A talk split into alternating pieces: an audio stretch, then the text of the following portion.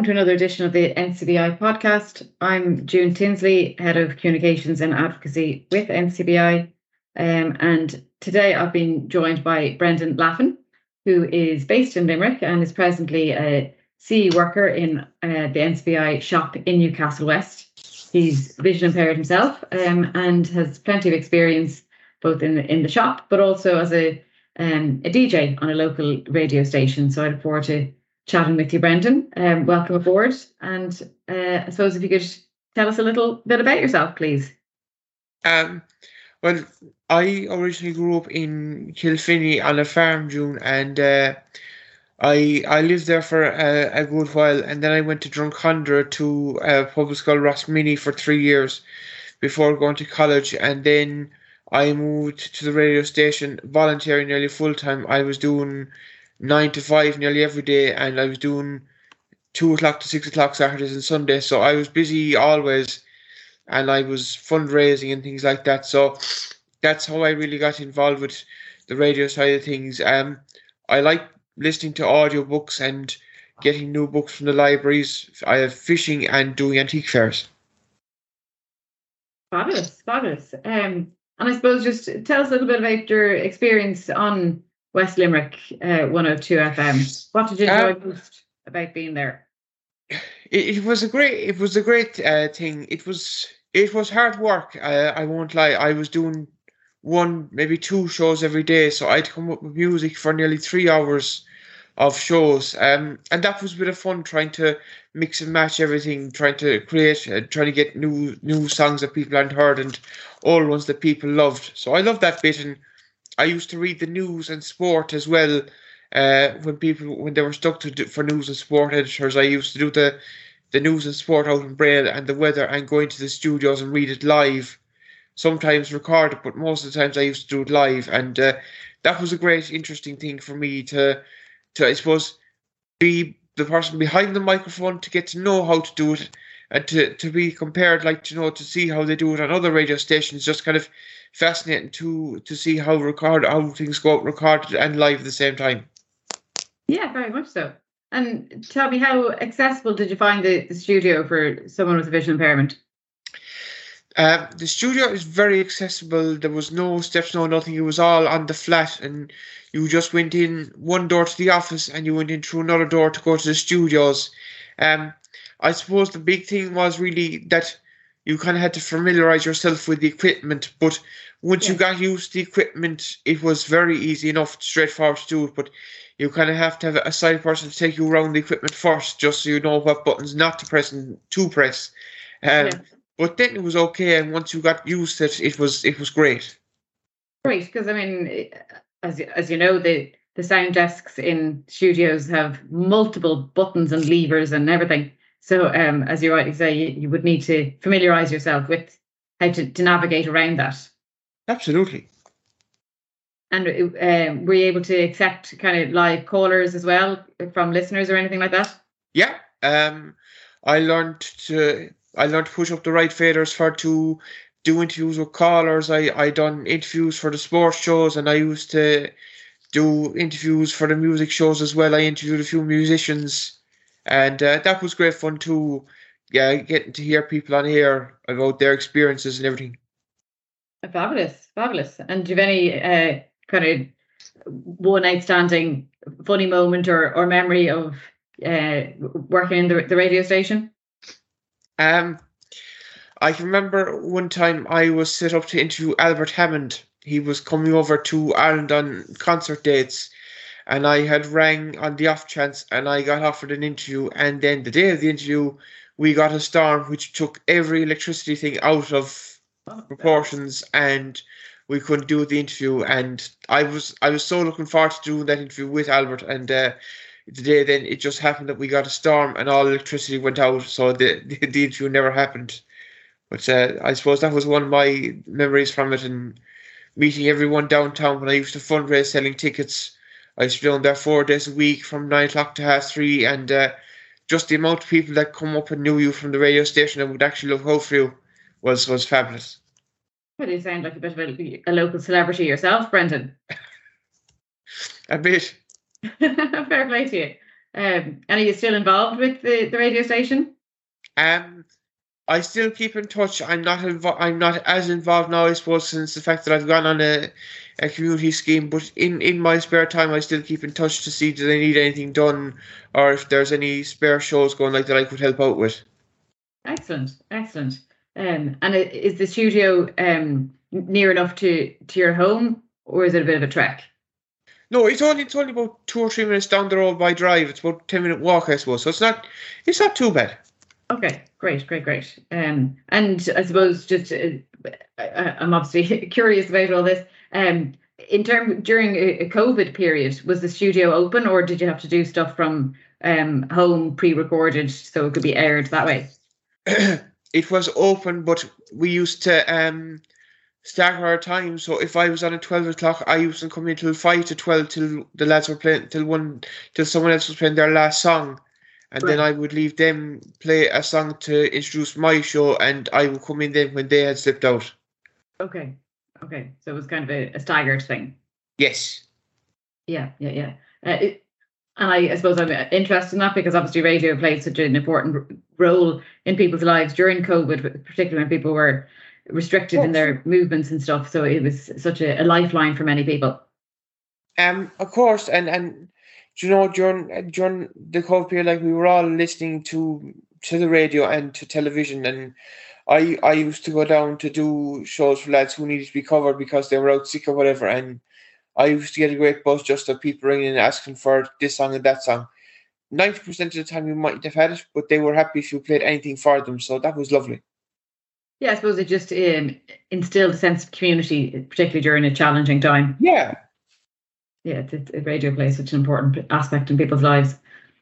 Um, and I, I suppose, Brendan, now, uh, as I mentioned at the outset, you're presently working with the NCBI Newcastle West store. So I am. that's fabulous. What What is your, your role in the shop there? Well, I'm I'm on a CE scheme for the last nearly year and a half there, um, and loved every minute of it. Um, my role basically is behind the scenes. I tag the clothes so that someone else can price them. I put prices on books, check DVDs and CDs to make sure they're working, um, and little things like that to, to kind of make sure that the shop kind of runs smoothly. Fabulous, fabulous. And um, it, have you got to know some regular customers and stuff like that? Um, I haven't been out on, on the front. I just love doing stuff in the back. But there's a few people who know me going in from the radio station that would pop in and say hello. fair play to you. Fair play to you. Um, and again, uh, how um, how do the shop st- staff help you out just to make sure you can carry out your your duties?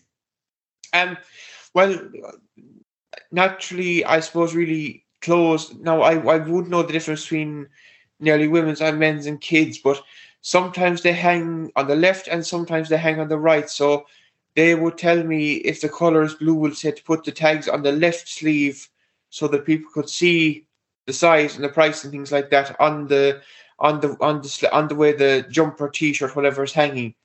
So that's the, that's the way they help me, and they would write out the tags um, for the books and DVDs so that I would price them then when I've everything checked and done. Um, that's that's just a, a, a number of ways to help me as well. brilliant, brilliant, brilliant, brilliant. Um, and it, tell me, is uh, DVD still a very popular donation to receive? Um, not I suppose not as popular now. Um, we you do get the odd bag or two in now and then, but you won't be getting them every week. We'll say it's only once a month maybe that you get a bag or two of DVDs or CDs in. Yeah, it's interesting how times have changed, isn't it? Very. Yeah, more people are relying on streaming and uh, Netflix and all those kind of um, Other services, yeah. other services. Exactly, exactly. Um, and is there much demand to sell the uh, DVDs? Do you find? No, not really. It's you might sell a few every now and then, but you wouldn't be they wouldn't be flying out the door as we say. Like you get books in every day of the week, but books do sell because some people are still interested in reading books. But Yes. DVDs are very, very slow to go and so are CDs. Yes, Just because of the times we're in. Yes, exactly, exactly. Um, but it's good to know that the the books are still the hardback books are still popular. Oh yes.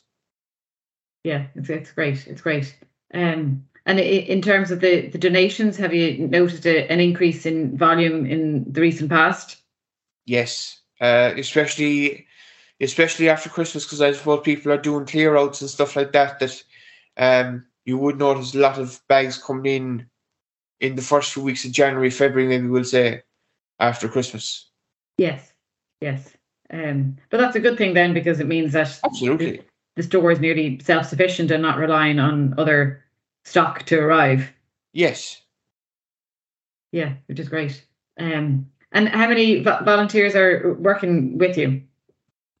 Um, all the other um, girls are there. We have one or two volunteers, and then all the rest are on CE schemes. So there's about six or seven uh, women, and I'm the only boy then stuck in the, the crowd. well, I'm, I'm sure you're enjoying that. Absolutely. Good, good, good, good. Um, and it, tell me how, how long do you envisage being with the store? How long will the, the scheme last for? Well, I'm hoping to get an extension this year to last until next year, and then I then when I finish, I hope to go volunteering because I do love it. Yes, great, great, great. Um, well, it, it's fabulous to, to have you as part of the team. Um, and is there much uh, turnover in, in volunteers or CE staff? Have you realised? Um, I suppose maybe once a year that would be depending on how things are going, but generally the people who are there are there for a good while. Yes. So that kind of helps build a sense of community and team yes. between you all, isn't it, doesn't it? Which is I great. I will say they are all very good, you know, to if you are struggling with anything, they will give a help out any way they can. I will say they're very good that way. Brilliant, brilliant. And I'm sure the run up to Christmas was a busy period in the shop. Yes. Yeah, very much so. It, it's certainly the, the busiest time of year. Um, and I, I suppose that the other question I'm, I'm interested in, Brendan, is um, over the years, have you availed of many NCBI services yourself? Um, certainly, I I would have um, will say availed of when I used to be going to schools and things like that of, of different places that I didn't know, I they used the mobility officer come out from Limerick and show me around the buildings and whatever. When I was getting communion confirmation, they used to come up and show me around the churches so I know where to go and everything like that. So that was a fantastic service to get just so you knew where to go. And yeah. still to this day, to be fair, if you were ever stuck and you did need mobility, they would come out and offer any any help they could. And Brilliant then, of course, the technology as well. I've gotten several computers and pieces of machinery off the technology, and they're very good to offer advice or even to show how to how to use the machines. Yes, that is brilliant. And uh, the shops in Kilkenny and Dublin for supplies like canes and braille paper and other little bits and pieces like that. And are you a braille user yourself, Brendan? Since about the age of four. Oh, okay, brilliant, brilliant. Um, and do you use any of the, the digital braille readers or anything? Um, I have I have used one years ago, but I haven't actually used one regularly myself. I prefer the good old braille machine. Oh, interesting. Okay, okay. Um, and uh, have you used um, braille in any of your roles, either in the radio station or in in the shop? Uh, in the radio station, certainly when I was doing the news and sport live, I would braille out the the news from other websites and reword it my way so that it would it wouldn't sound copyrighted or whatever. That I would braille it out. I would braille the stories out and just go in and read it then off the off the sheet yeah. when I went into studio. Oh, fair play to. Yeah, yeah, yeah. Um, and uh, I suppose the one final question that I ask all my guests really is is there one piece of advice that you would give to another person who's been recently diagnosed with a, a sight loss condition? The one piece of advice I will give is uh, just go to ring the NCBI, see, seek help if you're in any need or anything like that. Just ring them; they're very good. They're for helpful for advice. So just ring the NCBI, and if you need any advice, and they'll be more glad to give it or help that you need filling out stuff or anything like that. They're very helpful. That's the one piece of advice I would give glad to hear it and glad it's been beneficial to yourself. Um, and I suppose just to say thank you very much, Brendan, for being part of the, the podcast today. You sound certainly like a, a busy man. Um, and I, I wish you all the best in the, the shop in Newcastle West. If any of our listeners are there, feel free to, to pop in and have, say uh, hello to Brendan. Um, and also, all donations are gratefully received to the shop. Um, if anyone is interested in availing of our services, feel free to call our info line 1800 911 250 um, or alternatively go to our website ncbi.ie. All these podcasts are available on our different pl- podcast platforms, um, and you can also subscribe to our YouTube channel. But for now, Brendan, I'd just like to say thanks very much for uh, having a chat with me at your busy day, uh, and I wish you all the best. Thank you so much for having me on.